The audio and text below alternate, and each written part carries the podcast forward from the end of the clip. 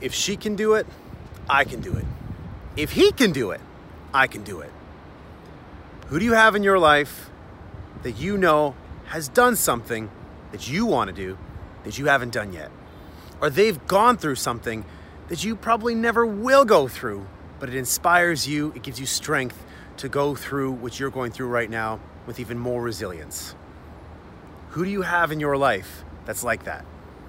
I'd argue that too many of us don't actually have people in our lives that we know will bring us up when we're feeling down, people that will inspire us when we're feeling demotivated. That's what you need to find. If you want to increase your resilience, you need to find different role models.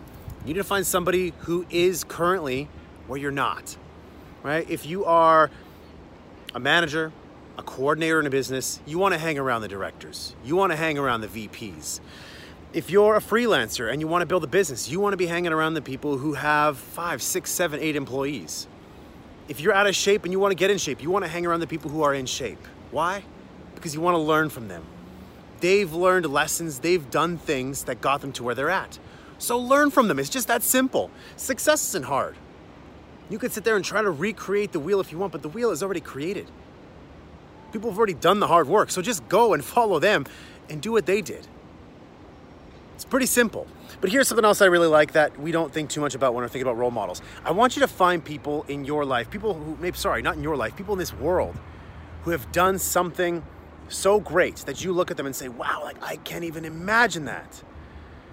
I go back to episode 144 A Man's Search for Meaning by Viktor Frankl. Again, don't get too hung up on the language. A man, a woman, a person's search for meaning by Viktor Frankl.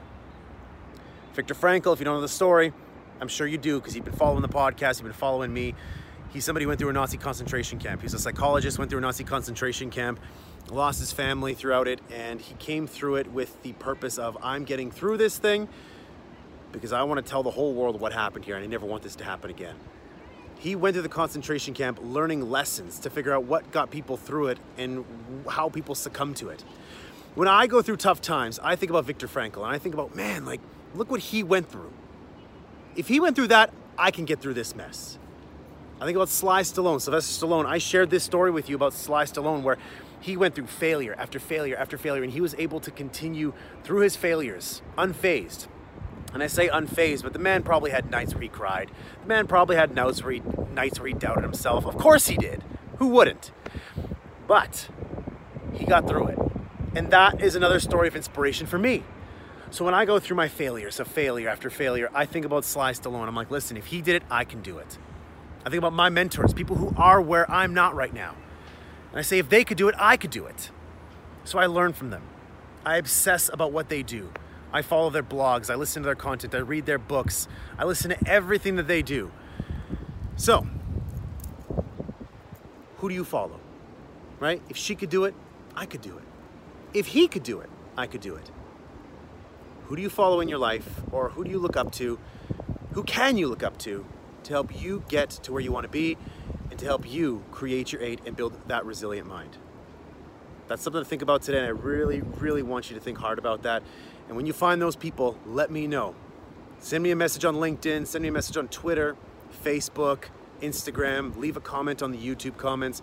Just let me know who you have in your life or the people that you use in your life to help bring you up, to help you build a more resilient mind. In any case, I hope you're all having a fantastic, productive, inspired day. I'll catch you back here tomorrow. Take it easy.